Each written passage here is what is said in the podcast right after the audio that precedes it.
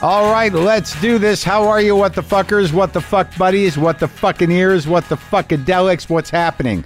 I'm Mark Marin. This is my podcast, WTF. Welcome to it. A big, a big blues show today. It's almost like a blues concert, but not, you know, I would not say that uh, Mark Oliver Everett from the Eels is uh, is a blues artist, but I would say that there's a heavy heartedness to it. Wouldn't you? Wouldn't you Eels fans say there's a heavy heartedness, heavy heartness, heavy heartedness?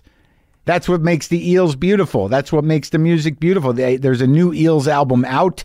It's called The Deconstruction. It's available now wherever you get your music. I haven't talked to Mark in a while. He's been here before, uh, but he's on the show today. And also, very exciting, Ben Harper and Charlie Musselwhite. Charlie Musselwhite is one of the originals, man. He's one of the original new generation blues guys from Chicago around back in the late 60s, early 70s. Been going ever since. Ben Harper, you know from his Ben Harperness. He's been around a, a couple of decades now as well, but not as long as Charlie Musselwhite blowing that harp. And uh, they're doing this is the second album they've done together. It's called No Mercy in This Land. Also available wherever you get music. And both of these cats both of these acts, like both Mark, Oliver Everett, and Ben and Charlie, do a tune. Now I got to be I got to be honest with you. We do post some of these interviews out of order. You know they don't go in the order of I of, of when I recorded them, but I will I will tell you this: Ben Harper and Charlie Musselwhite were the uh, were the last interview in the garage, in the old garage. You'll be hearing other interviews from that garage, but I thought you might want to know that this was the last one. I thought it was appropriate uh, and coincidental that a uh, that a pair of blues artists did the last blues in the garage, and they do play some blues, and uh, and that was it. I got to get this place. I got to get the new place up and cranking for the music situation. I do like when people play music in front of me. Mark Oliver Everett also played a tune that was recorded in the old garage. Some of these are some of the final um, interviews from that garage, though there might be some from a few months back. I, I'm just telling you, if you wanted a point of reference for the end of that situation over there, this is what's going on. And I'll tell you, man, to sit there and ride the faders when uh, Charlie Musselwhite's blowing harp, it was one of those situations where, you know, Everett just had a guitar, an acoustic guitar. I can just stick a mic in that.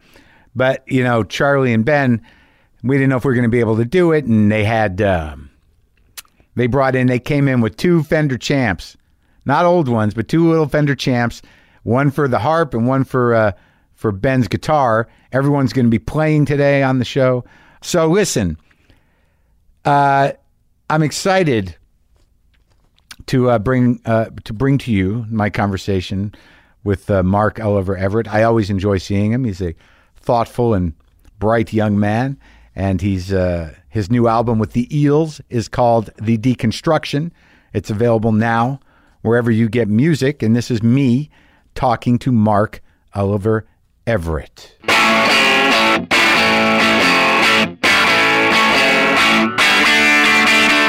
Is this your? Let's see, your second or third time. Second, It's only the second time. just see, it seems like I've already been. You seem you seem familiar to me. You're timeless. Thank you. Yeah, you look well. Yeah, you too. It's been a while since you've been here. I don't remember. I think it went well the last time. I think it went really well. Yeah, people uh, seem to regard it as uh, A good- good episode. A good uh, uh, Mark E interview. Yeah, Yeah. Yeah. You- The fans are like, that was good. I learned some things. Yeah, it was I like- thought I knew everything about you. yeah. It's like someone finally got under his skin and opened him oh, up. come on. Come on. You did it to yourself. Yeah, Oh. So, uh, but that was a few years ago, man. yeah. That was like five or six years ago. I feel like I've run into you a couple times. Is that what's Yeah. happened over the uh, over the years? Well, we saw each other at the. Um, we sat next to each other at the Gary Shanley. oh, that's Memorial. right. That was yeah. That was what, kind what of an amazing night that was. that really was. We were in the front rows. You, me, and Tom Tom, Petty. Yeah. Did you talk to him? I at all? didn't get to talk to him. I've never talked to him here. You know, he looked fragile. Well, I had an experience with him afterwards. It was um, Is this a good experience? notable. Yeah, it was a great experience. Uh, It was the only time I've ever met him, uh, we just all happened to walk outside onto the sidewalk a- after He was having a smoke.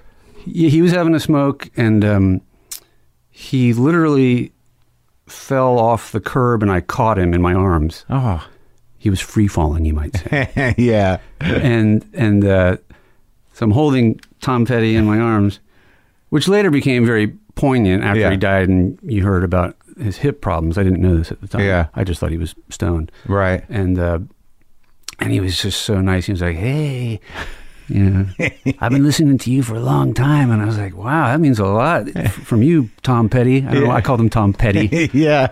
and we just like sat out there and shot the shit for a while. It was great. Yeah, he seemed like a pretty sweet spirited guy. Super sweet, from what I could tell. And he's been listening to you for a long time. That's what he said, you know, to my face. did uh, how did, did he know you? Did was that the moment of introduction? That was Uh, the only wh- time I'd ever met him. when you fell. You told him who you were, and he went, "Oh, I know you," kind of deal. Well, he, I didn't say who I was because I had played a song during the. Oh, that's memorial right. I remember. service. That was great. Thanks.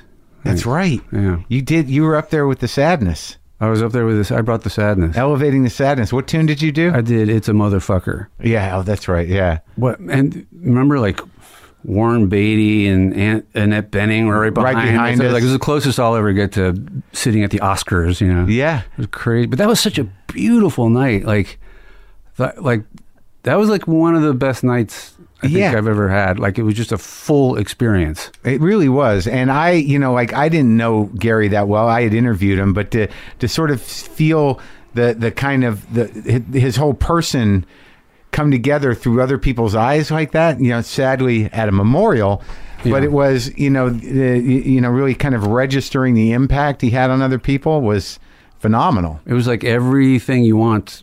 You know, laughter, tears, Yeah. and and hopefulness, and it was just amazing. Yeah, I, I, I it, it was, it was, it was genuinely um, life changing for me, to tell you the Yeah, truth. me too. And it, like I really identify with the whole Gary thing, and like I, I feel like I've been on a, a similar quest, my version of it. You know, Did you know him? Like in what? I never knew him. I've been in the same room with him several times, but I never actually had the nerve to talk to him. Which quest? The Mm. spiritual well, one? Well, not the spiritual one so much, but me- sort of. You know, like yeah. um, the the self improvement quest. You know, sore spot. I just don't know, man. You know, because like I, I I know about it and I and I've engaged in it, but to really engage in it, to go full in. You know, that was sort of one of the things about the Shanling story and about that night that kind of blew me away was that there were things that you know, he went to as far as you can go to to to sort of get spiritual and get self-improvement. Right. And there were some areas of his life that I don't feel you know, from in retrospect and how it was, you know, being presented by his peers that that he he had much success in fixing them. Well, I think you know. I, there's a, a clip that I just saw recently that might be from the Doc? the, Judd Yeah. doc. I think I saw a clip of Sarah Silverman saying, you know, it wasn't that Gary was so zen; it was that he was so need in need of being zen. Yeah. and that's I totally identify with that. It's like guys like him and guys like me who are on those kind of quests. It's because we fucking need it. You know, it's not like because we're experts on any of it. We're trying. To, it's like on this new album, way to tie it in. The deconstruction. Yeah, it's like I'm not an expert in any of the songs on this album. If I'm talking to someone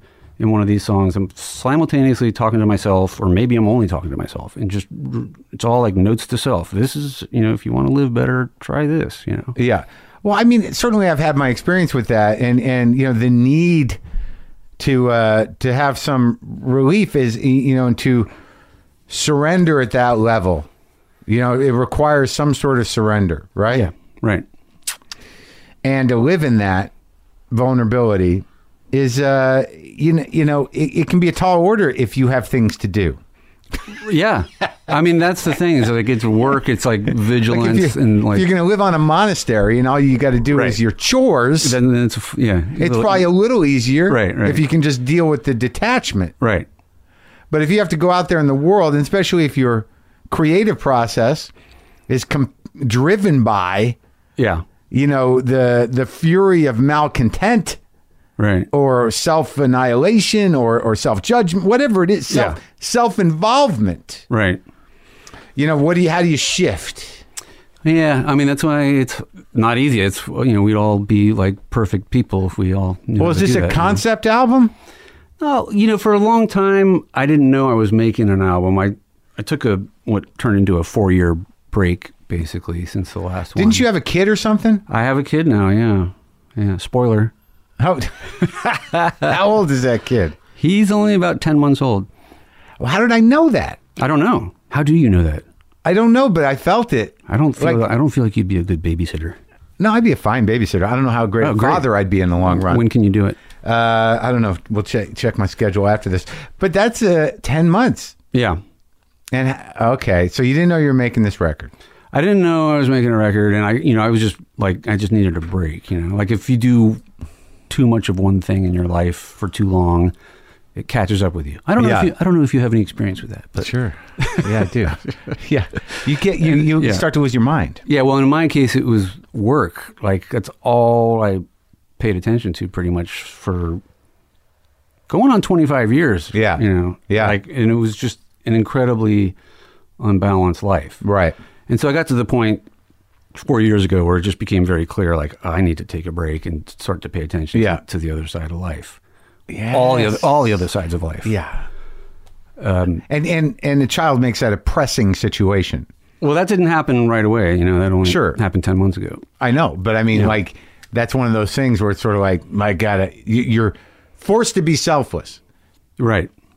Yeah. and and show up for you, you know in a way that uh, you know is is I, I, I imagine it's somewhat innate. But it's certainly, you know, the good time, the other priorities thing, life, living life becomes very immediate. There is a lot of innate stuff that does happen that, you know, is, is nice that it's just automatic, you know. Thank God. Yeah. You Yeah. know, Thank God you have that in place. Yeah, no, You're like not, you not know, a psychopath. Yeah, like you probably think you're not a, a kid person and Yeah. Uh. all that stuff. And you know, I was basically like, I'm that's not in the cards for me at this point. You know, I'm so fucking old. How old are you? I'm I'm like your age. How old are you? I'm 54. 54. Uh-huh. Yeah. And you have Yeah. one.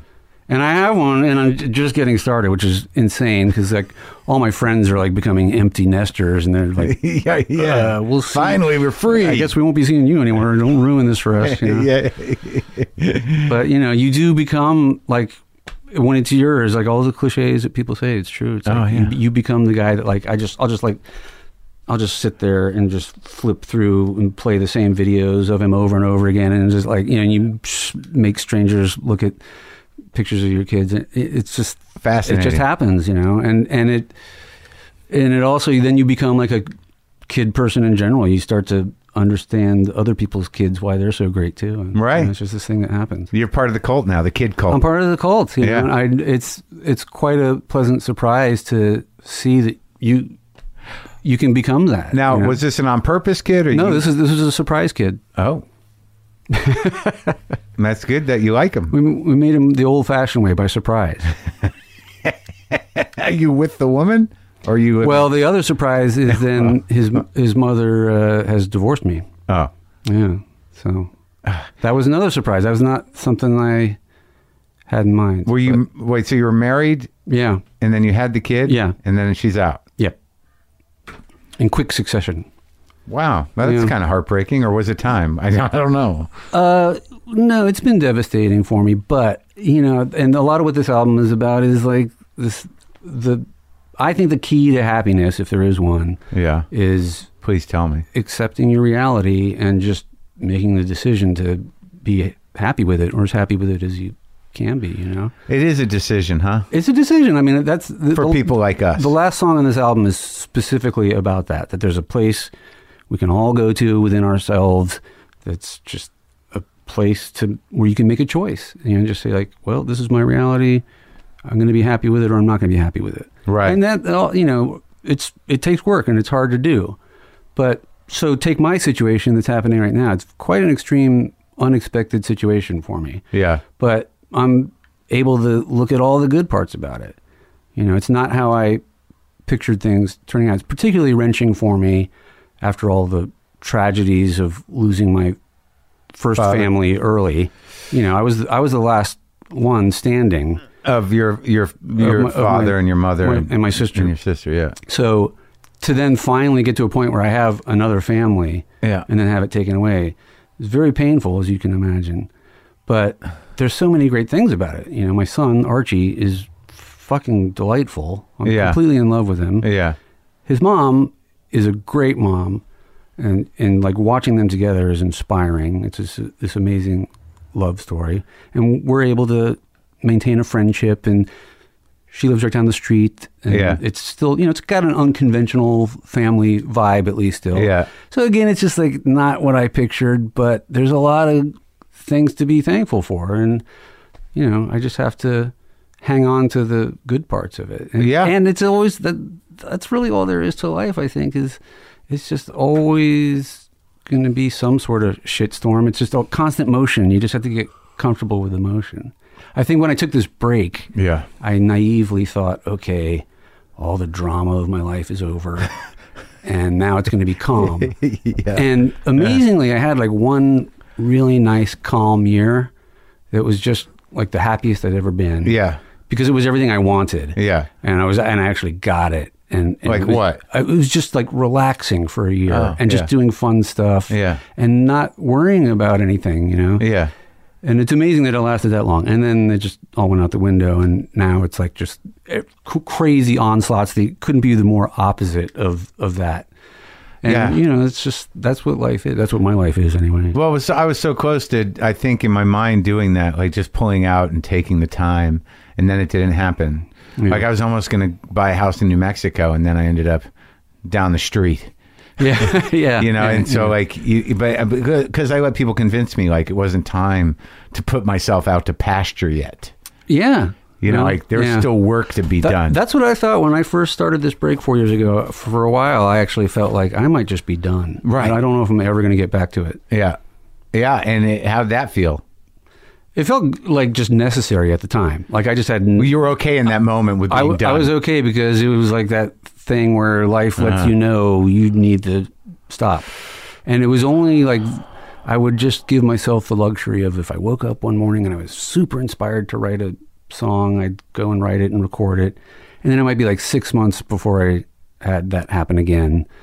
And then so it, that's why this wasn't a planned record. it wasn't a planned happened record. like it that. slowly turned into a record. Yeah. So that so like in some ways, you know, the, it's it there was a natural evolution to these these songs. Yeah, I mean it's very it's it's a great way to make a record if you have that luxury of that much time Uh-huh. it, because because it's just song by song. It's very feel driven. It's Yeah. just just all about like what's this song about, and that's all you're thinking about. And and you, you might have actually been you know doing some sort of you know uh, emotional and spiritual uh, geometry with them, like you know like you were working out Without knowing, at the Right, time. Yeah. right. Yeah. Yeah. like because when you feel the impulse to make some sense Right. poetically of something, Yeah. And it often means something other than what you think it means at the time. Yeah. Now the arc of the thing. Do you like you you know the deconstruction? That song and the title of the record. Do you, do you like? Does it all fall under that? Well, I, what I was thinking about there was like you know a personal deconstruction of like how we all spend a lot of our lives Yeah. building up these defenses and these walls around ourselves, and I was just thinking like, well, what's on if we tore down those walls and those defenses, what's there that we're protecting? What, what do we start with? About a five year old. About a five year old tops, right? Yeah. yeah, yeah. Yeah, like, like a fight. Like whatever we're protecting was something or someone that was old enough to be hurt somehow in such a way that he was going to hide for this amount of time. Yeah, and it's in my face all the time now 'Cause of the with kids. with my son. You know, you're just like all you see is this sweetness and innocence and natural joy, and it's just like, oh, it's heavy. You know, Well, how old were you when you found your dad dead? 18, 19. No, so that was before that. Yeah, I don't. It's hard for me to pinpoint. What? Like, I'm jealous of people that have like a distinct like Right. incident. That was the day, Right, That yeah. it all went bad. Yeah, my situation was so weird and complicated, and you know, basically, I was just sort of, you know, kind of raised by wolves. Yeah. In in terms of like like everybody meant well, but they just weren't equipped for the situation. sure.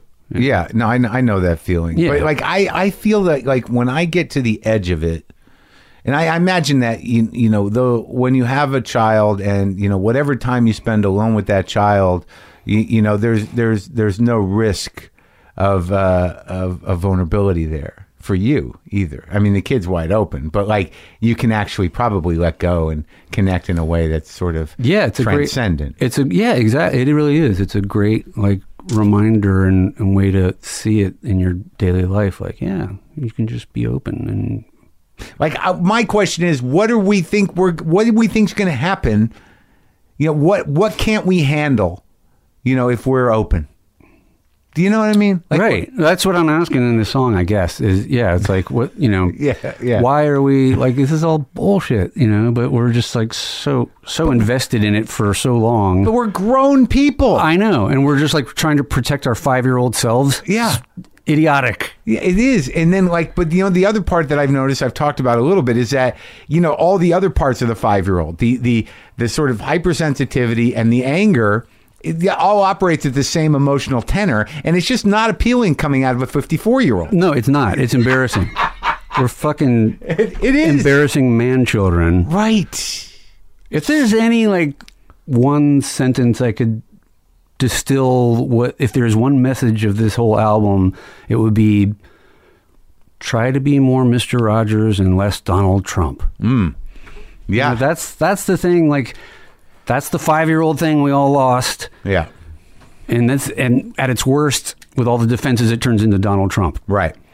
Just uh just complete no uh self-awareness, no shame, no No uh, empathy. no empathy, very little conscience, Yeah. completely self-serving Yeah. America. Spoken like a true loser. yeah. But uh, no, I I agree with you. Well, I'm glad I well, did you find it seems to me that you, you lucked out with the kid because maybe after writing all these songs, then the kid comes, you're like, all right, well, that this is the shortcut. Yeah, I mean, you know, if if it was just an album like you know John Lennon's Double Fantasy, and it's like, ooh, uh, Yeah. you know, I'm married and uh, domestic bliss is the answer Yeah. to everything. I think it's much more of a meaningful affair. This situation because it's like it really is about like rolling with the punches, and life is, well, another John Lennon quote like life is. Uh, what happens to you while you're busy making other plans? Oh yeah. Is that him? Yeah, that was on that album actually. So Oh, yeah. I just sort of went against my own theory there, but Do you love John Lennon? No, he was a hack. Of course, I love John Lennon. yeah, he was the greatest. Well, you want to play a song? Sure. Are you prepared to play on that little guitar, that that dinky guitar? I better. I'm going acoustic because of the last time I went. I was here. I went electric, and the fans were outraged. Were they outraged? It was like Dylan at Newport. No, nobody cares. Uh, keep in- keep in mind. Yeah. Keep in mind, I'm quite rusty. Uh huh. I haven't done this for four years, and You haven't played a guitar? I have. Well, no, I mean I did in the studio some, but I I haven't performed. Like, well, also this Yeah. this will this is the first live performance of any song from this album. Exciting. Is that exclusive enough for you, Mark Maron? Yeah. You want to do it? All right. All right. I'm gonna. This Mix. might take me a few tries. All right. I'm gonna. I'll be on the mixer. I'm going to try to do this in one take, but I can't promise I'm going to make it. We can do more. I'm. Gonna, I'm just gonna ride the uh, faders. You ride the faders. All right. Here we go.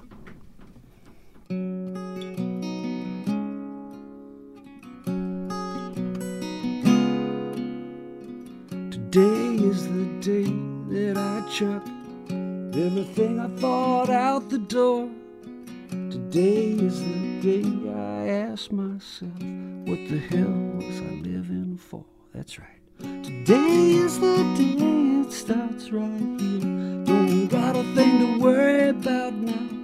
Today is the day it starts right here. I thought about it, and it's kind of strange. Everything that I tried so hard. I thought about it, and I gotta say, I had it wrong right from the start. That's right. Today is the day it starts right here. Don't got a thing to worry about now. Today is the day it starts right here. Come on, man, and don't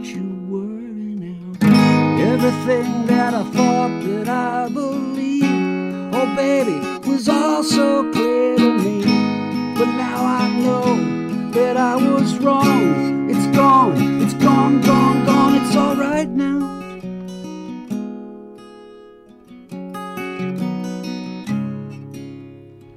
Today is the day that you see me as a man who will always change. Who knows the only things to count on? Our life is quick and life is strange. That's right. Today is the day it starts right here. Don't got a thing to worry about now. Today is the day it starts right here. Come on, man, don't you worry now. I don't know if you'll come along.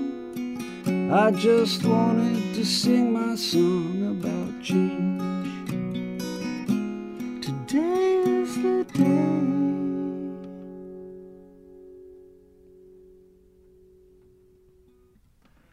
Nailed it. Was that all right? Yeah, man. All right, fuck it. One take. One take.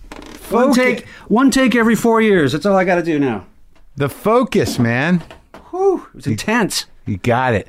All right. Well, congrats on the new record, and it was great seeing you. And uh, congratulations on the child. And uh, uh, I'm glad that uh, even though it's difficult, uh, the the family situation is working. So far, so good. All right, man. Thanks Talk- for having me. Yeah, talk Good to you see again soon.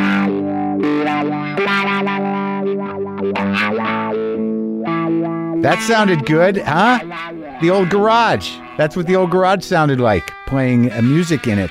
Again, the new Eels album is called The Deconstruction. It's available now. Okay? And if you want to hear my full talk uh, with Mark from back in 2013, it's episode 371, and you can get that with subscriptions to Stitcher Premium or howl.fm. Dig it. Now we're gonna like now we're gonna go. We're gonna travel into the real blues. You know, Ben Ben Harper's been playing some uh, pretty sweet uh, folk and blues and and singer songwriter stuff for many years. Did a beautiful record with his mother not long ago, and he did another record with Charlie Musselwhite. Charlie Musselwhite, uh, one of the great blues harp players of his generation that being the second generation, I would think you would call him, uh, the ones that learned at the feet of the Sonny Boy Williamsons, of the Little Walters, you know, of the uh, uh, James Cotton. Uh, yeah, you know, he was there, man. He was in Chicago, and and Ben and uh, and Charlie have done this beautiful record. Uh, and I, you know, it's a, I don't listen to a lot of new blues but this is a beautiful record, beautifully produced, and you'll hear the song at the that they play after after I talk to them. That's the the uh, the uh, title song of this of the of the album. No mercy in this land is the name of the record. You can get that now. But you know, it was interesting when Ben because Ben's got a lot of history uh, himself. And uh, but but Charlie still has all the old blues history, so there were stories coming out that clearly Ben hadn't heard. So me and Ben are just sitting listening to the to the old blues, you know, the the blues veteran laying down some old stories from the old times, and that was great. That was great. It was a real treat. And again, this was the last conversation and music played as far as a guest goes, in the old garage. So this is me talking to uh, Ben Harper and Charlie Musselwhite.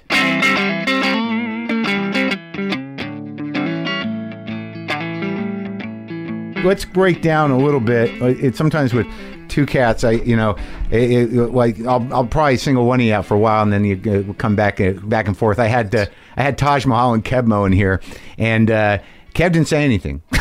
it, and it, it wasn't his fault. You know? There's a lot of listening and learning. That was the story there. Class is in session For with sure, Taj, for sure. permanently. Yeah, always. And I and I knew this has got to be the way it's always going. But let's let's g- start with uh, go, going all the way back because I uh, you know I was thinking that Charlie, because of your the length of your career, now you're still alive, thank God.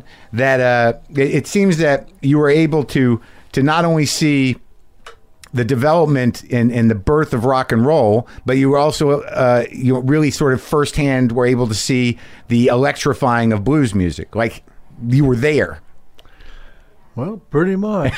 Where did you start out? Where were you born?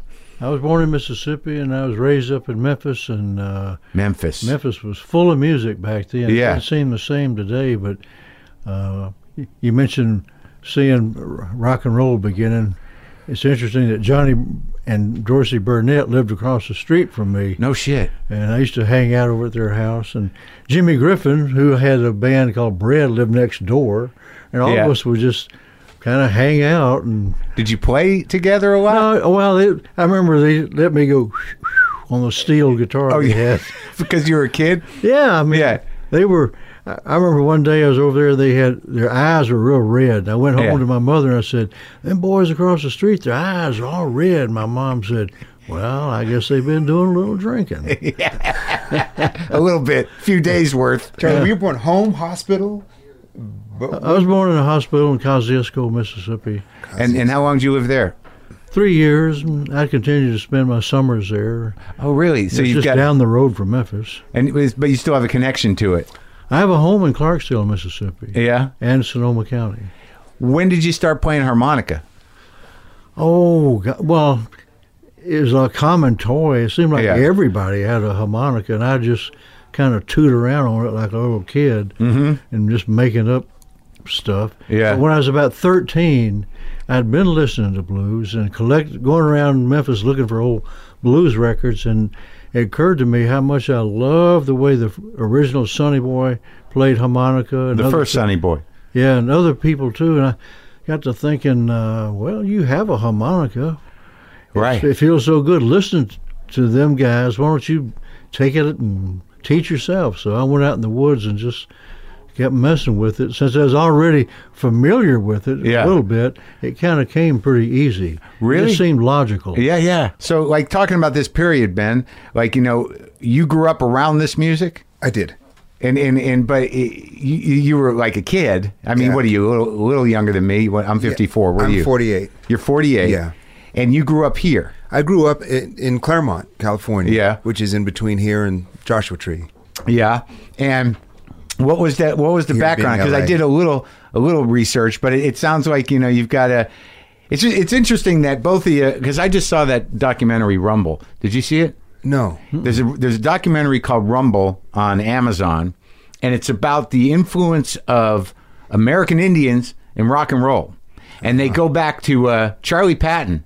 Like they literally, they Link Ray and Charlie Patton. They go back to Charlie Patton, who whose grandmother was a was an Indian, and and they and they had modern Indian singers, women who were who actually did traditional music, were able to track some of the melodies in in in Charlie Patton recordings that were were actually indigenous people melodies. There you go.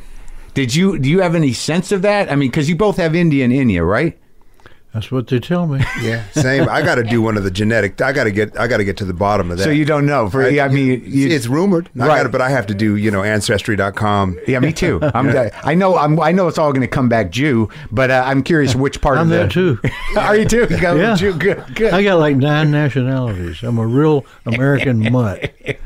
But it does play into everything from your attitude, to your personality, to your sense of humor, to your creative output, doesn't it? I mean, I whether think you so. li- whether you wanted to or not, you just can't escape genetics. Well, it just sounds to me like uh that. y- You know. Well, I mean, tell me about the your your dad and mom weren't together. No, not from a young age. By the time I was six, they were done. And your dad was uh, he had he was the one with the supposedly like had some Indian in him. Yeah. And your mom was Jewish. My mom's Jewish, my dad's black, with, Yeah. with some Indian back there. And and wh- where'd you what what was the environment? Because it seems like you, the musical environment was very defined. It- Y- your it- grandparents. It was rich yeah. in in music from all over the world. Well, where, and- where was it? Tell me about the the place. There- my family's had a music store Yeah. called the Claremont Folk Music Center. It's also a certified museum. Yeah. And it's been here since 1958. We're celebrating 60 years this year of family owned, five generations, It's still there? Tuesday through Sunday. It's still there. Still there, man. You we should take a drive out there. We would Jay and I, Jay Albert, our Yeah. mutual friend, we grew up neighbor to neighbor. Wall we- you know, our one wall separated his house and mine. oh, really? Yeah. Uh, that's how you know John. That's how I know John. So tell me about this store though, because it, it was so f- since 1958. You have to see it to believe it, man. I but like it, it doesn't sound like it sounds a little bit like the place on Bleecker Street, you know, like in New York where Dylan and all those people hung out du- during it's the. if, ha- it- it's as if Bleecker and Haight Ashbury had had Woody Guthrie and Joan Baez child. Yeah. wow. So it was just filled with stuff. and Ravi Shankar was the godfather of both of them, or something. You of got the some of baby. that? You got some of that in Oh there, too? man, I mean, So they deal with folk music from around the world. around it was it was world. It my family's music store is the reason America calls world music world music. It didn't used to be world music; it was just music from around, from around the world. Right, right. So they integrated it intellectually and, and commercially. They were the like they first- made it that's right. available. That's right. The thinking around it. That's right. And if you throw on top of that a, a love of uh, a literary passion and love by my grandparents and, and my mom, Yeah. that's That's, it. the environment. So you got all of it. Yeah. You got the, the, the uh, literary like poetry, and you That's- got folk music. Yeah, and you get a you get a, a youthful teenage hip hop rebellious kid in me. Yeah. Then mash it all together. No and here kidding. it So is. like, did they do they do live performances there and stuff? yeah, Or- we still have the best open mic within hundred miles, north, south, east, west in L.A. Uh, last Sunday of every month. and this is in Pomona, Claremont. Claremont. Yep, one town due north. Well, who used to like like who'd you see growing up? I mean, I imagine like it- it's a, it's a, it sounds like a pilgrimage worthy place. Did It people is. come and I looked up one time, and my grandfather, uh, he was in World War II, lost an ear. Lo- lo- didn't lose an ear, pardon me, not Van Yeah. Gogh style, but lost his hearing in an ear. And the ear he could hear out of wasn't great. So when he'd tell you he was going to lean in with his good ear, yeah it's, it was still a struggle. yeah But that said, he used to repair, restore instruments, and was kind of the patriarch. Was the patriarch of the store. Yeah. So I look up. I had come from the back. I used to do a lot of repair work in the Yeah. back of the shop. So I look up, and there's Leonard Cohen with a pile of a pile of stuff. Yeah. Stra- he had you know, bu- and my grandfather was getting to the end and was just charging him full price. Right. And I look, up, I'm like, oh, it's like Chris. He, my, my grandfather didn't. He didn't. Make, didn't play music. didn't Yeah. listened to a lot of music, but Yeah. loved instruments. Right, So right. he didn't he didn't clock it was Leonard. yeah. So I And you instantly did? said, "Excuse me, Grandpa, let me handle this." Yeah. And I gave like I piled this all What- these instruments and because I think he was buying stuff for kids. I- He had it was like the holiday season. He was Oh, getting a lot okay, of okay, toys yeah, maybe yeah, for yeah, uh, Family members. I piled everything in the bag and like charged him five dollars. Oh, wow. Said, "Mr. That- Cohen, thank you for a lifetime of incredible music." He says, "Oh, thank you How for old were your you? generosity." Oh, I was in my twenties. oh so you, you knew you knew Yeah, I knew right. you away. Um, knew the power so they weren't musicians though your grandparents My grandmother, on the other hand, was an extraordinary musician. She Yeah. played dulcimer, auto harp, guitar, banjo, sang like a bird, wrote songs. Um, old school Yeah. dulcimer yeah, yeah. any dulcimer in your background Charlie Only except when I played with Cindy Lauper. oh really She said, Nothing says blues like a mountain dulcimer to me. and I love that they call it "Ain't no notes on a dulcimer, you just play." yeah is that true That's the saying. it's such a, an odd instrument all right so but did you do you what was your experience with blues music at that time did you have any Well, the the, the store was centered around American roots music, which Mm-hmm. Right. is folk Right. and blues, Right. and and other things. But to Right. the point of the store and, and my family's passion was folk and blues. And Yeah. Blues was the first music that spoke directly to my spirit and soul. yeah to where I just couldn't. I had to get in it. do you remember which one Which- Mississippi John Hurt, baby, right away. oh yeah, really That's it. I said to my grandma, I said, "Who are these guys?" Yeah. I was about eighteen. I said to my grandma, "Who are these guys playing?" She said, "It's just one guy." I said, "No, there's two guitar players." Yeah. Or it- it's got to be at least two guitar players. My grandma said, "No, No. it's just one." because he's hitting guitar those- player, the high strings double that- thumb and high string, and Yeah. eight picking, and I, I instantly set out. I think he's get he's that. Taj's guy too, That's right? right. Yeah. yeah, Yeah. I had Taj in here going taking. He took me all the way back to Senegal. Yeah. he picked up that old K guitar to show me where Skip James came from. yeah. and all of a sudden he's back in Africa doing those those sad notes that that that timing that you can sort of hear through Skip. Like I and I was he he did it for like forty five seconds, and I was like, oh, dog, just keep doing that. Can we do? Could you do that? he knows that shit. From Senegal to the to the Silk Road in China. Yeah, trip right. He, yeah, he, he can he can lay that out for you. so the blues spoke to you, but but you know u- ultimately, like I guess like your early records, there's definitely a blues vibe on it. But sure. yeah, I definitely. bent it around. I, yeah, I, yeah, yeah. I've, I've, yeah, I've stretched it as far as I could. Yeah. By the time I've come back to it in full form, yeah. So Charlie, when you're so you're down there, you're learning how to play harp. You're in uh, you're in Memphis. There's a lot going on. You know the Burnett guys. How how old were you when you started playing with people? Oh, well, probably around 16 or 17 or something. Yeah. I, I first was real fascinated with the street singers that I would see downtown in Yeah. Memphis and on Beale Street. Uh, but I was too shy to talk to them. But I would l- follow them around, listen to them, watch them. And in other parts of town, too, there were some street singers. Anyhow, later on, I got to know uh, Furry Lewis and Will Shade and Gus Cannon and Wow. Memphis Willie B and Earl Bell and all these guys that played, and I just they were really in- welcoming to me. They were in, in, flattered that I would seek them out to hear them because they liked their music and Yeah. they believed in it. Yeah. here's a young kid that likes it too. All right, Yeah. so uh, they they were glad to have me come around and and learn from them and. Uh, but I didn't know I was preparing myself for a career. I'd have paid a lot more attention. I was just having fun. I was just a kid. I wasn't thinking about this is something I was going to do. And you would play with them? Yeah, we would just sit around in their homes and pass a jug around. Yeah. and ha- just have these spontaneous jam sessions. Oh, that's amazing. Yeah, I, I, I wonder. I guess that happens still. I, I Yeah. don't. I, don't- you know, it's just so interesting to me to to sort of be. Uh, you know, a witness of the source of this stuff, the evolution of the music. Because I mean, you and I came to it later. You know, uh, you know, listening to it. Yeah. Right. But that you saw, like, you know, like I don't know when the the you know when like Wolf and Muddy and those guys ended up in Chicago, but it couldn't have been much before you, right?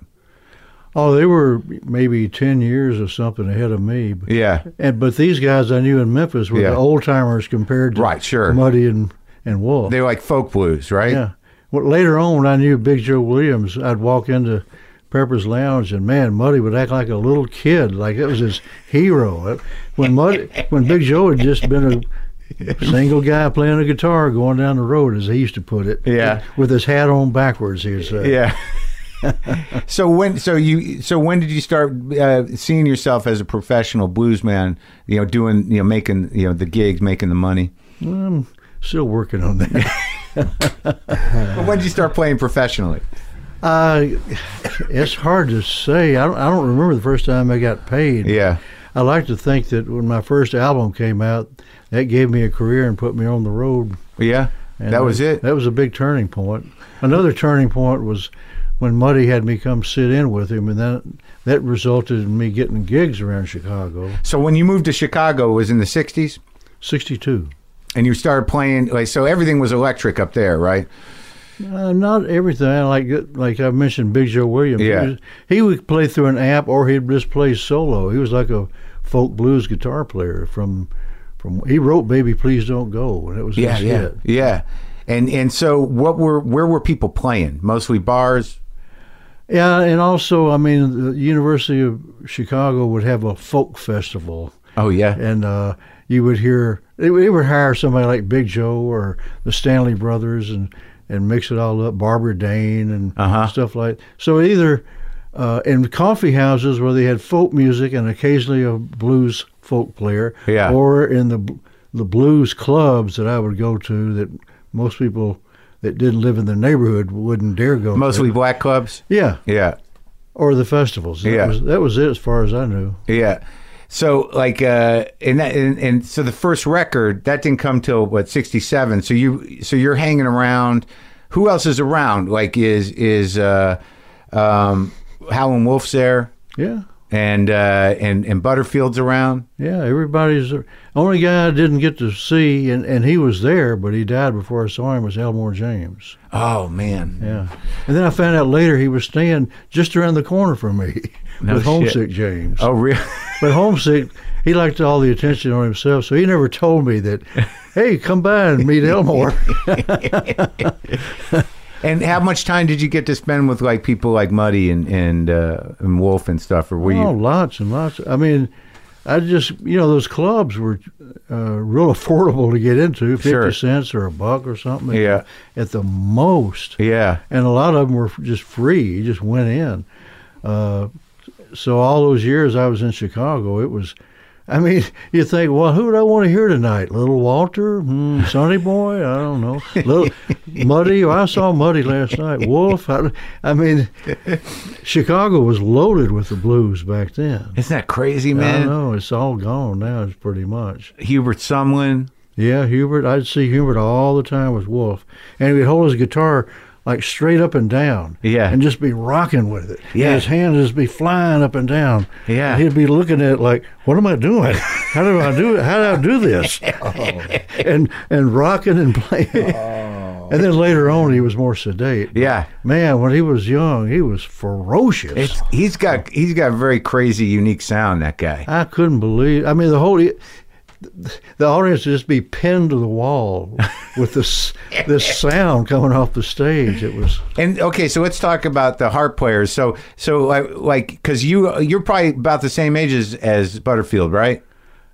more or less. I can't. One of us is a, like a year older than the other one. I don't remember. Well, yeah, yeah, yeah, and uh, but at that time, the it was Little Walter. The old the old guard was what Little Walter, James Cotton, Sonny Boy, Sonny Boy.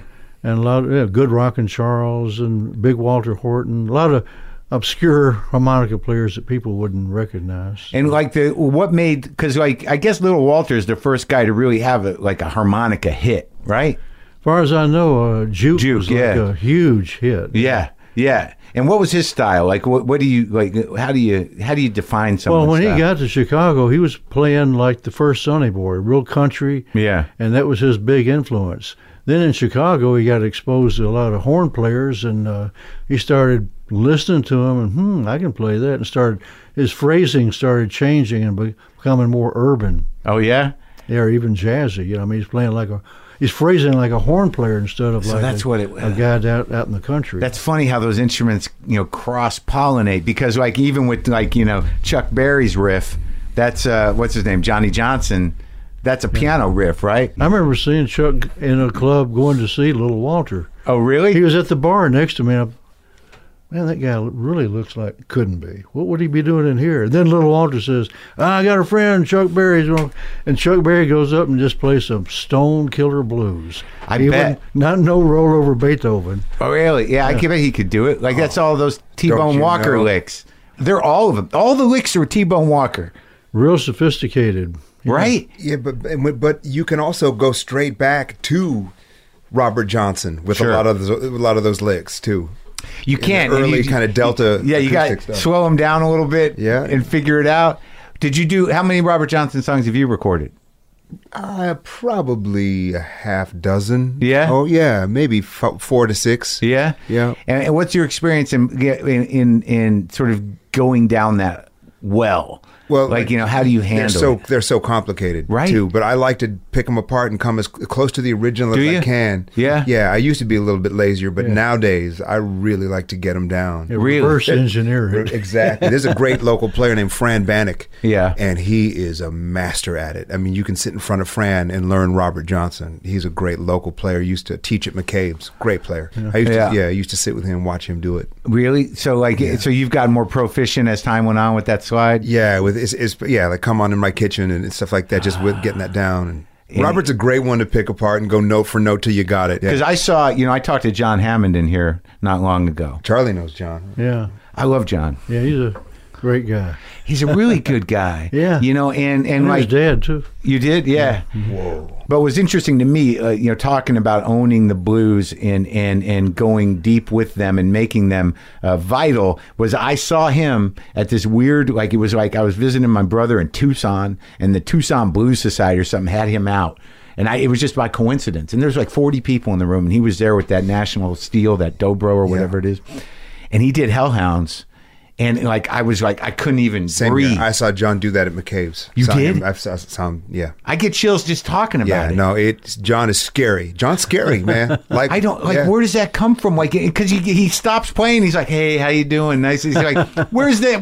Where's the guy that just played that?" But I say that about a lot. Of, like you'll hear, hear Adele, Yeah. and you'll hear her in between songs, like "Oh yeah, you don't know." It sounds like a librarian, British Right. librarian, Right. and then she just digs into the song and pins you to the wall. taps in. So I don't. Yeah, yeah. None of us are who we we talk. We are definitely who we sing. I I guess so. It's something changes. Yeah, something shifts. Yeah, there's a, like you, you, the whole being shift. It's weird because it happens with music, happens with sex. You know, you kind of go out and then you land, you come back, and you're like, okay, I'm back, but I was just somewhere else, right?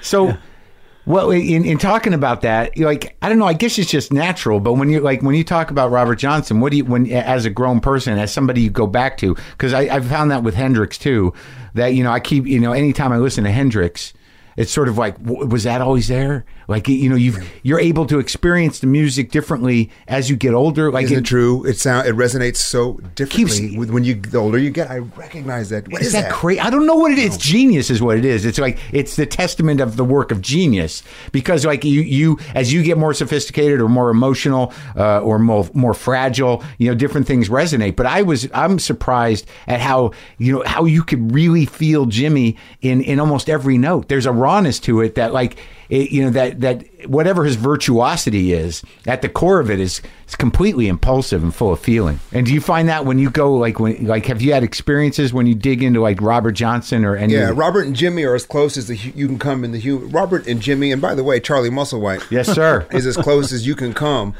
to to hearing. it- you- It's as close as you can come to the source yeah yeah without. I mean, like when Charlie gets done playing a solo, Right. It's like he gets. It's not that he stopped playing the solo. It's that they kicked him out because he was getting too close to exposing the sixth sense.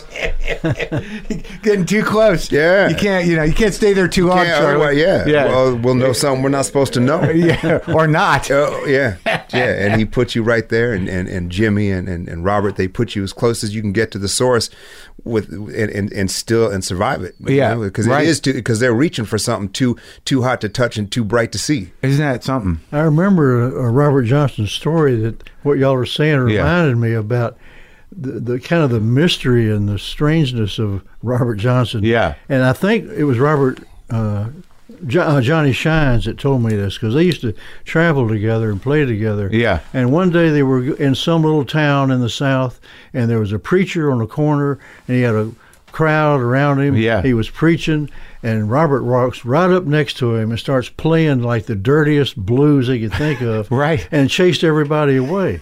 And the, the preacher said, Young man, I don't know why you did what you did, but you're going to have bad luck. And as they're walking away, Johnny says, Man, why did you do Oh, and he was blind, the Yeah. preacher. Why did you do that? He was just a, a blind preacher trying to make a buck, and you Yeah. chased everybody away.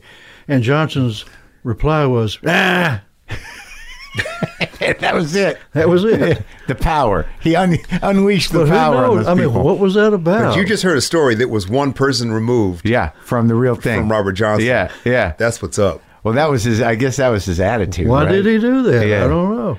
You know, Yeah. hello, Satan, it's time to go. You were knocking on my door. I mean, maybe there's more to it than we really know. Sure, man. I, yeah, I believe it. Maybe that was the deal he made. Maybe he did sell his soul. At the Maybe I. You know, I. It's a great story, and nobody really knows. I guess. It's at least as good as Jesus. Yeah. Oh, for sure. sure. Absolutely. Absolutely. Well, that was that was the thing about uh, that was what I wa- wanted to get at was I think that in this record and, and also the last record you guys did, like I think you guys you know you, you tap into it. You know, there's something you know the songs are beautiful, but you know I think I think that you make it you make it you know vital again. You know that the Thank you. music. Thank you. You know, in order to make the blues vital for a, a younger generation, you need a special kind of kid. You, you know, how do you, how do you get those kids in there? Do you know? Do you ever think about that? I think about it on the opposite side of it when Yeah. I look out in the crowd Yeah. and see these kids Yeah. seeing Charlie. Yeah, yeah, Man, Yeah. we played Irving Plaza, right? It was kind of our coming out. It Yeah. was our first gig that Yeah. we played together. When was this? This was must have been 2000 what, 13 Charlie? When around the time Get Yeah. Up came out. Yeah, Thirteen. for Get Up. Yeah, For Get Up for our first record and we played Irving Plaza. We didn't want to overshoot. We Yeah. didn't- I didn't want to over you sell it or try Yeah. to, you know, grandstand with it. We Yeah. booked Irving and, Yeah. and didn't even know if that would, you know, just Yeah. figured, okay, let's Sure. go. Sold tight. It was to the rafters. After Charlie's solo, his Yeah. first solo, people.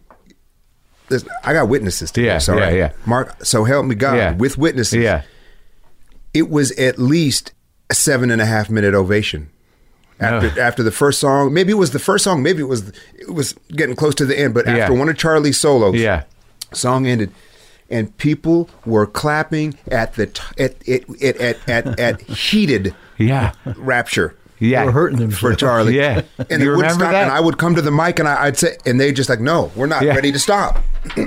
kept going, kept going. Finally, after five, six, seven minutes, Yeah.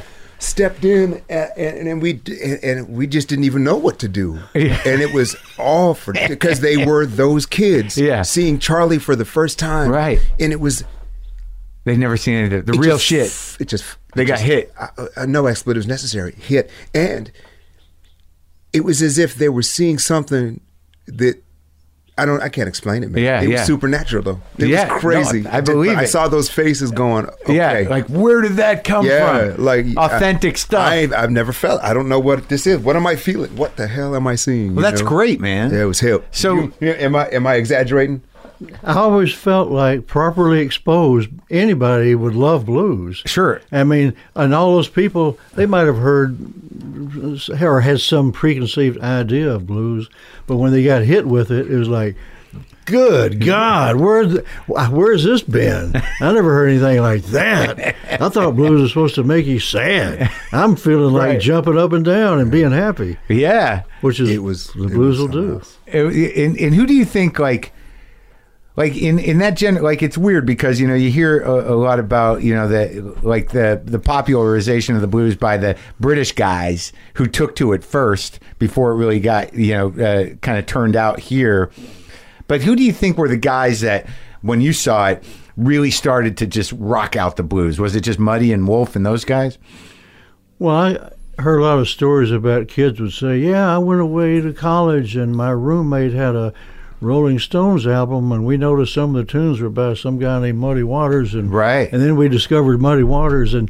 I heard variations Yeah. of that story over and over. I still hear that story, yeah and I, I guess it's pretty common. So the there's a lot of credit to be given to those English groups that were doing American blues. Brought Manfred attention. Mann was another one. oh really Yeah, that- brought attention to it Paul Jones is the harp player in that band, and uh, they were doing straight ahead blues. and they were good Yeah, So now both of you guys have done like Grammy award winning records with the Blind Boys of Alabama yeah, I, I was on one. on one, and then Yeah. you were on At least one. Yeah, One. yeah. Maybe more. Made a full length with them. Yeah, Produced right. it and- Yeah, and that was you and them. Yeah. and you played along with them, or yeah, you just on, on a whole I, record. I toured with, I sang with, t- with them too. What's the history of those guys? How'd you guys come in contact, in touch with those guys? Kevin Morrow was their manager, and he was my manager. Oh, oh, that helps. Yeah, but I'd been a fan of theirs for a long time. I I had 45s and albums of theirs, and love a lot of their tunes. Still listen to them. and they've been around a long time. Oh, yeah. And they, how many of the originals are still there? Uh, Yeah. I don't know. I think Clarence, is Clarence- around. he retired. He uh, occasionally he will come out to Okay. appear with them, Yeah, but uh, Jimmy Carter st- too. When I worked with Yeah. them, there was I was so motivated because I, I grew up with their music. Yeah. my family and our f- and our music they, they were on constant rotation Yeah. as was Charlie. Yeah. and so growing up with their music, having they had covered a song of mine called "I Shall Not Walk Alone." yeah. and I caught wind of that. Which album's that one from? That one is from I think maybe uh, S- Spirit of the Century. Uh huh.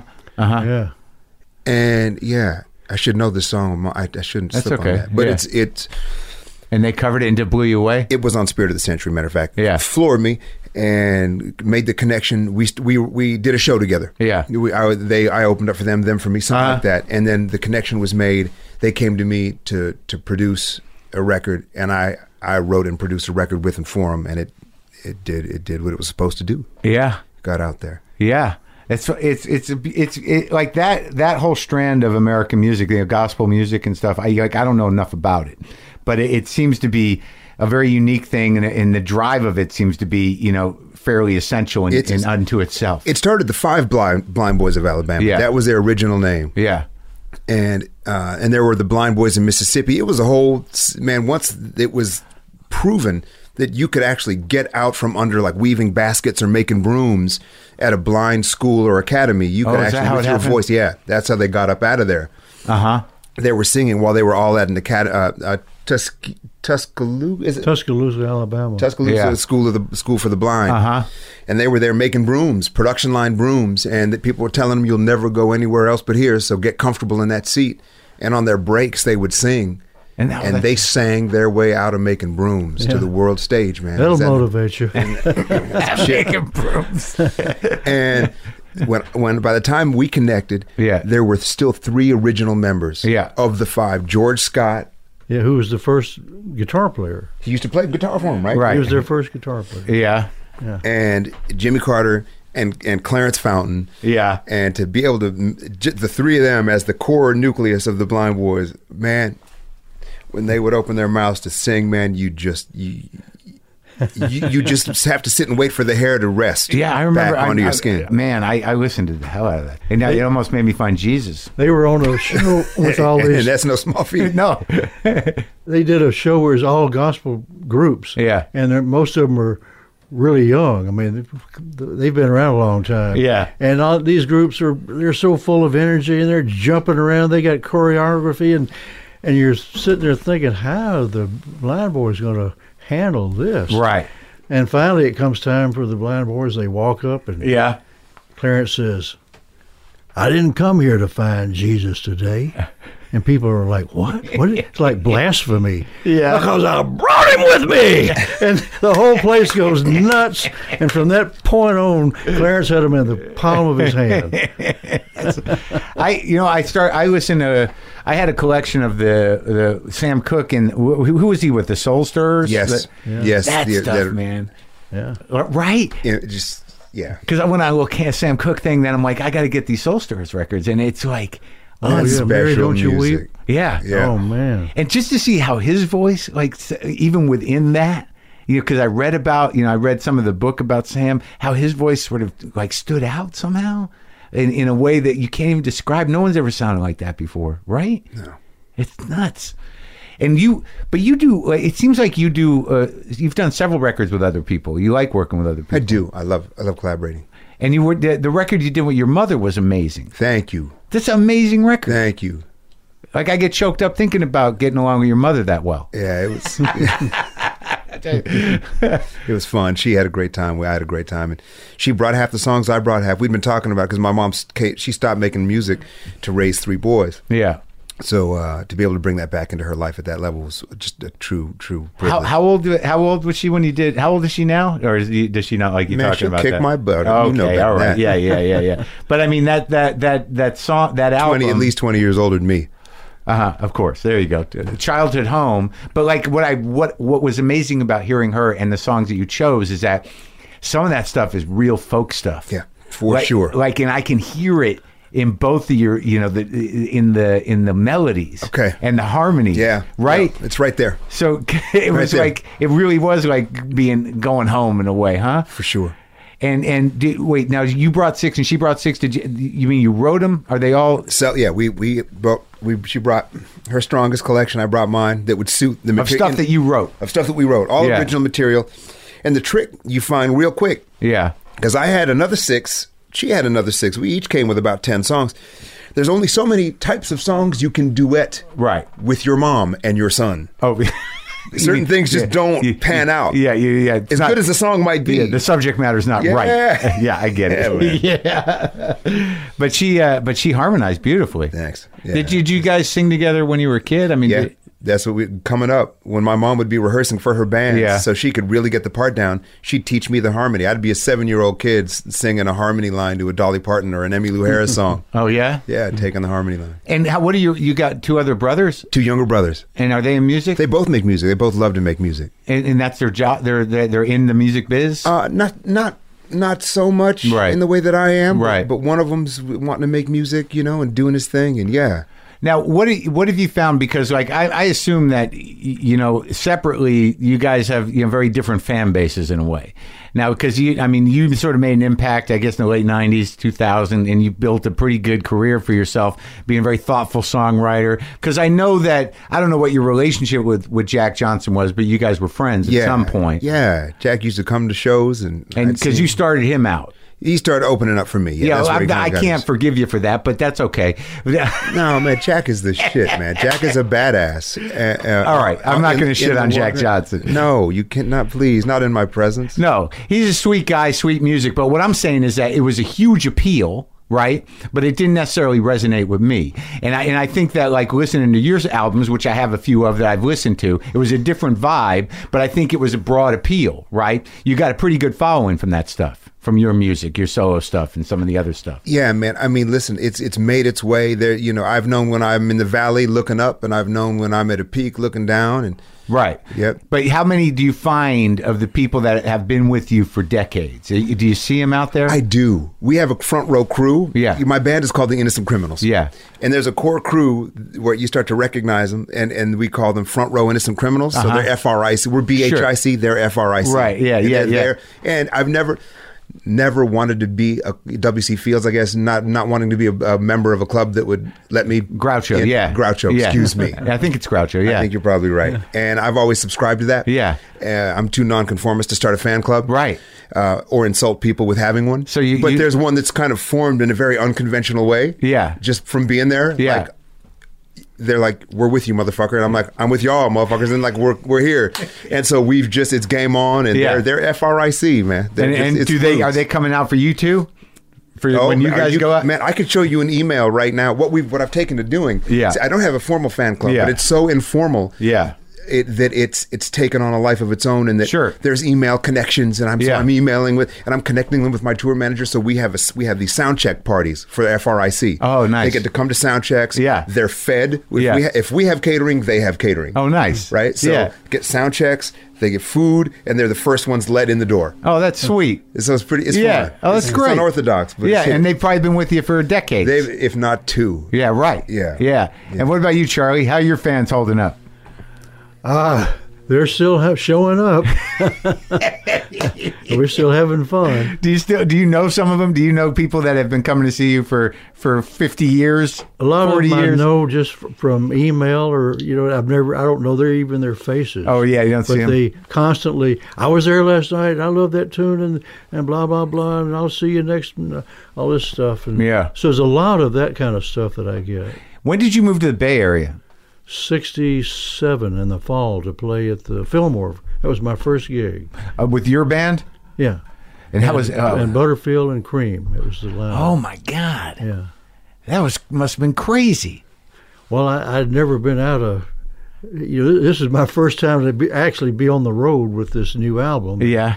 my first album, and uh, I had no interest in going to California. I didn't even know anything about California. Yeah. I was having so much fun in Chicago, but I thought, okay, I'll go out there and play this place they call the Fillmore. Yeah. And uh, man, I got to California, and I don't think Did you ten drive? minutes. or, did you went- drive or fly? I flew out, and ten minutes went by, and I knew I wasn't going back to Chicago. Oh really? This makes sense. People Yeah. are nice, and ooh, look at those pretty girls. Yeah.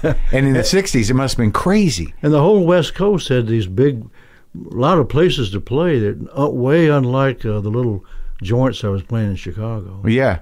So this was a, s- a step up. Well, I think yeah, I think Bill Graham did an amazing thing, right? Because like you know, he you could do a straight blues band, and you could do a psychedelic band, and you could have the a soul singer on, like On it Oh, the was- same bill. Yeah, it- Yeah. it- I thought it was pretty astounding, It was great, yeah. and every everybody got along pretty good.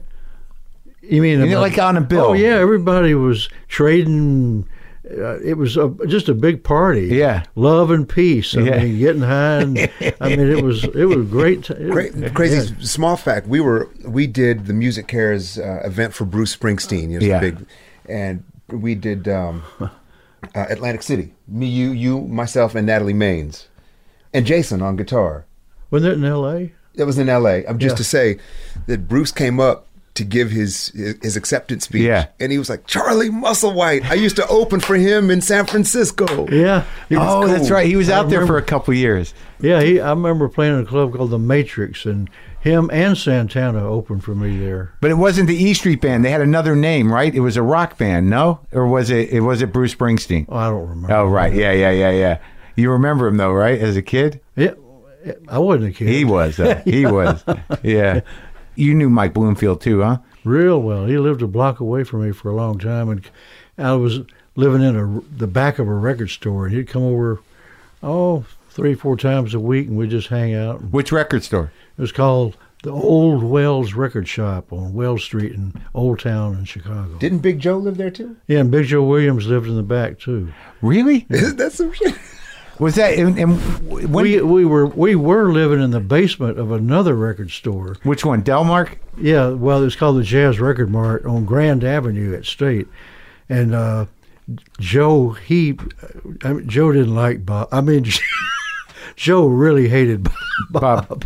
I mean, What's one his name? time Bob Joe- Costler? Kester. Kester, Joe yeah. hit, hit him in the head with the phone because Bob thought he had been on the phone too long. Anyhow, I got in a fight with Bob, and I remember leaving the store and hearing Bob standing in the doorway hollering, "I'll never pay you the money I owe you." So I moved over to this other record store. And when and Joe had been out of town, when he came back and found out it- what happened, he was real happy. He moved in with me, so we were both back there. Now, what, why was it an obvious go-to to move into? Most people would move into an apartment, right? Yeah, you think? Why? Why, Wait, why the a record- store another place record to store? live there? yeah, well, I knew the guy that and and I hung out there a lot, and he was a real character. At one time in the 40s or 50s or both, he had the largest black-owned uh, record store on the South Side of Chicago. Yeah. and all these jazz guys hung out there, and they all knew him. And now they would come visit him at his little store in, in Old Town. I met a lot of you know Sonny Stitt and um, Jackie McLean and Roy Eldridge. I mean, guys like that would just stop in to see Bill. And hang out? Yeah. Uh, And you listen to a lot of jazz? oh yeah, because there were all the clubs right around that little area. Yeah. All these jazz clubs. I could, since the doorman knew me, I could go in and see all these. What was the guys. jazz scene at that point? Was it like hard bop or bebop or what was going on? What year? Well, you know, he had Roscoe Mitchell and the Chicago Art Ensemble. Uh-huh. Oh, and yeah, yeah. Malachi Favors and Jody Oreo and Sonny Stitt and Jackie McLean would play and.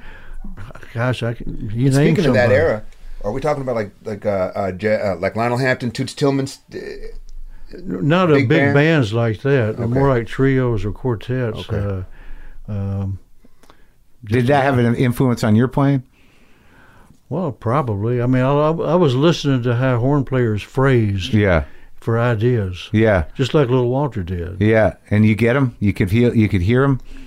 Oh yeah, Yeah. yeah. It made sense to me. Yeah. it, it was just a natural. Both step read both from read blues. instruments. And Yeah. all good jazz players start out playing blues. Yeah, yeah, that's if they true. come from the classical Yeah. into jazz, you can he- it's stiff, Stiff, and right, brittle, right, yeah, But if yeah, you come yeah. from the blues, it's got that grease. Yeah, Um, yeah, yeah. that's right.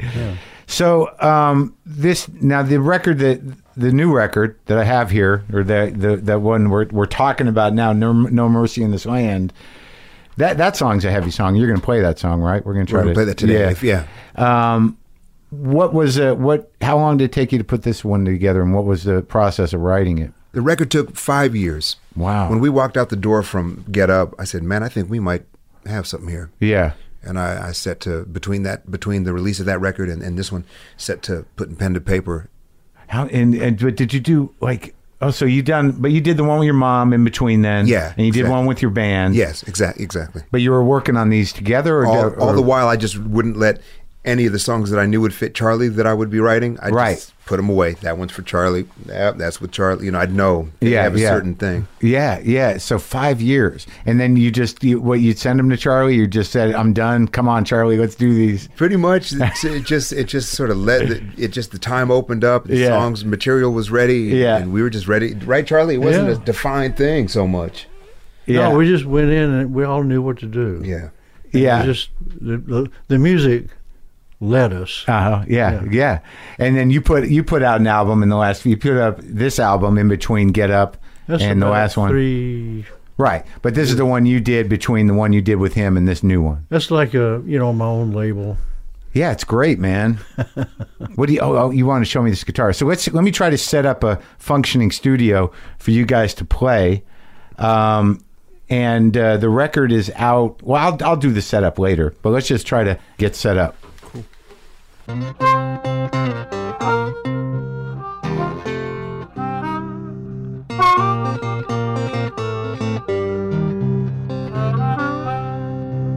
What would be the first thing you'd say the last thing you would dream if you couldn't dream no more. Won't you please help me understand? Is there no mercy in this land? No mercy in this land.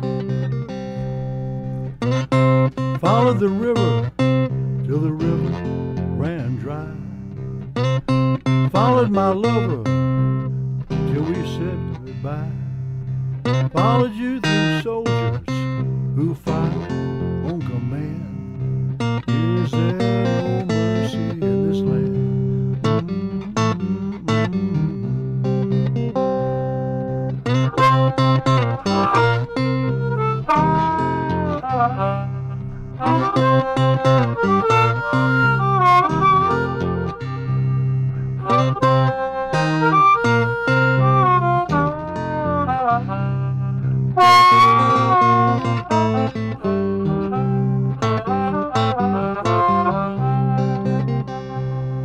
These days I speak in whispers, travel only to and from. Come close, you'll see the red of a well bitten tongue. The righteous and the wretched, the holy and the damned. Is there no mercy in this land? No mercy in this land.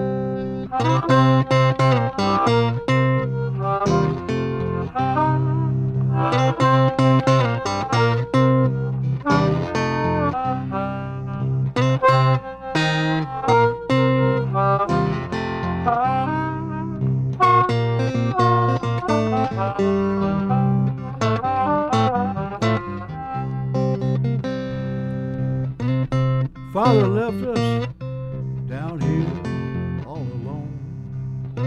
My poor mother lies on a stone with an aching heart and trembling hands. Is there no mercy in this land? Ooh.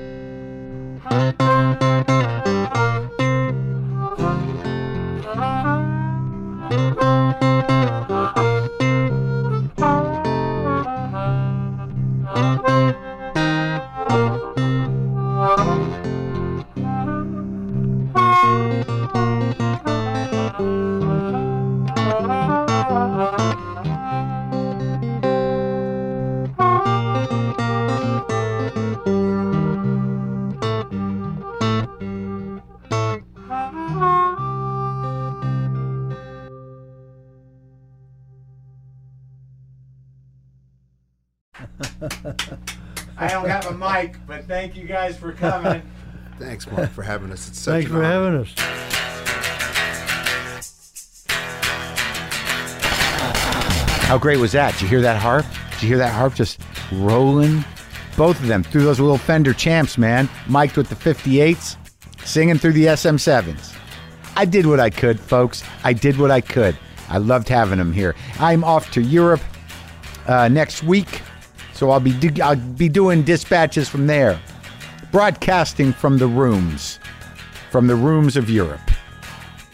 Yeah, that's true. I was just thinking about the timeline. London, Oslo, Stockholm, Amsterdam, Dublin.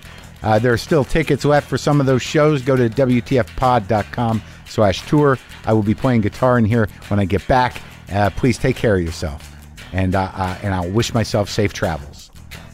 Okay? Boomer lives!